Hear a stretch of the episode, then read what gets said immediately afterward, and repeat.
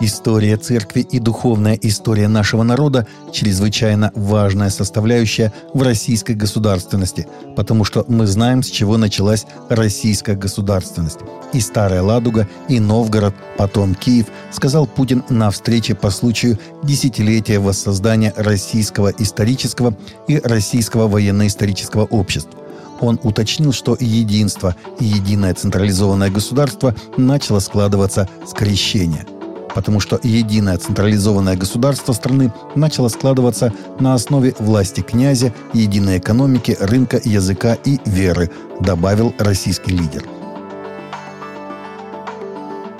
Папа Римский Франциск признался в любви к русскому и украинскому народам и подтвердил, что Святой Престол делает то, что должен делать для мирного разрешения украинского кризиса – я высоко ценю русский народ, российский гуманизм. Достаточно подумать о Достоевском, который до сих пор вдохновляет нас на христианство.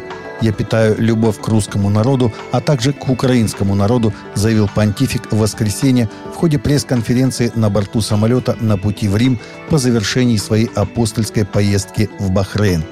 Я нахожусь между двумя народами, которые люблю, приводит слова папы римского информагентства «Аска Ньюс». С 8 по 12 ноября в Москве в Раменском состоится 15-й съезд координаторов детского и подросткового служения «Я взялся отвечать». Главная тема съезда – служение в соответствии с библейским стихом из первого послания Тимофею, ибо хорошо служившие приготовляют себе высшую степень и великое дерзновение в вере во Христа Иисуса. Следить за ходом съезда можно на страницах блога «Люди дороже золота», Организаторы планируют подробно освещать каждый день съезда. Организаторы, планируя съезд, ставят цели – проверить свое сердце, стремлюсь ли я к тому, чтобы служить хорошо, увидеть новые возможности от Господа, преодолевая преграды, определить, делаю ли я все возможное, чтобы исполнить служение, доверенное Господом, получить видение, ободрение и снаряжение от Господа для жизни и служения. Основатель церкви Хилсонг и бывший старший пастор Брайан Хьюстон заявил, что прошлой весной он ушел из Всемирной церкви, потому что публичные заявления Совета церкви Хилсонг сделали его позицию несостоятельной. 68-летний Хьюстон записал видео, опубликованное в соцсети, где он хочет прояснить обстоятельства его отставки – Пастор сказал, что когда в марте он захотел уйти со своего поста, то надеялся, что правление отклонит его отставку и продолжит бороться за него. Думаю, большая часть меня надеялась, что правление, зная о давлении, под которым я находился, отклонит мое предложение и продолжит бороться за меня, но этому не суждено было сбыться, сказал Хьюстон. Мы, конечно, не хотели просто бросить конгрегацию Хилсонг, как некоторые предполагали. Мы любим людей из церкви Хилсонг, и, честно говоря, мы ужасно скучаем по всем.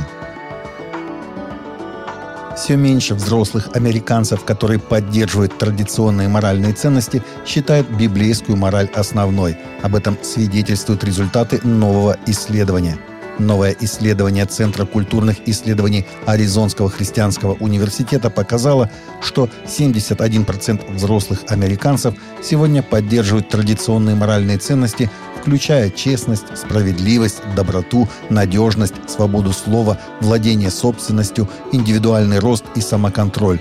Однако менее половины взрослых, придерживающихся этих ценностей, считают библейскую мораль основной ценностью – Опрос также показал, что 42% американцев руководствуются велением сердца как абсолютным моральным ориентиром в жизни, а не Библией. Среди тех, кто полагается на свои чувства, 53% людей без религиозной принадлежности. Они называют эмоции арбитром правильного и неправильного. Среди тех, кто назвал Библию основным источником определения правильного и неправильного, большинство религиозных или политических консерваторов. Более 140 проповедников из разных евангельских деноминаций в Испании собрались вместе, чтобы поделиться друг с другом стремлением проповедовать Слово Божие современному скептическому слушателю. Большинство участников представили свою десятиминутную мини-проповедь, которую должны были оценить другие – Говоря о том, как скептицизм продвинул науку и демократию, ведущие утверждали, что это явление обладает разрушительной силой, которая подрывает любую веру в метанарративы, большие истории, которые имеют смысл жизни. Это, в свою очередь, повлияло на библейский взгляд, на историю, а также на другие основные человеческие убеждения, такие как личная идентичность. Только Евангелие может полностью разрушить современный скептицизм, утверждало послание конференции, с помощью истины, любви и взаимозависимых сообществ, которые понимают значение креста Христова. Таковы наши новости на сегодня. Новости взяты из открытых источников. Всегда молитесь о полученной информации и молитесь о мире и о мире в сердцах.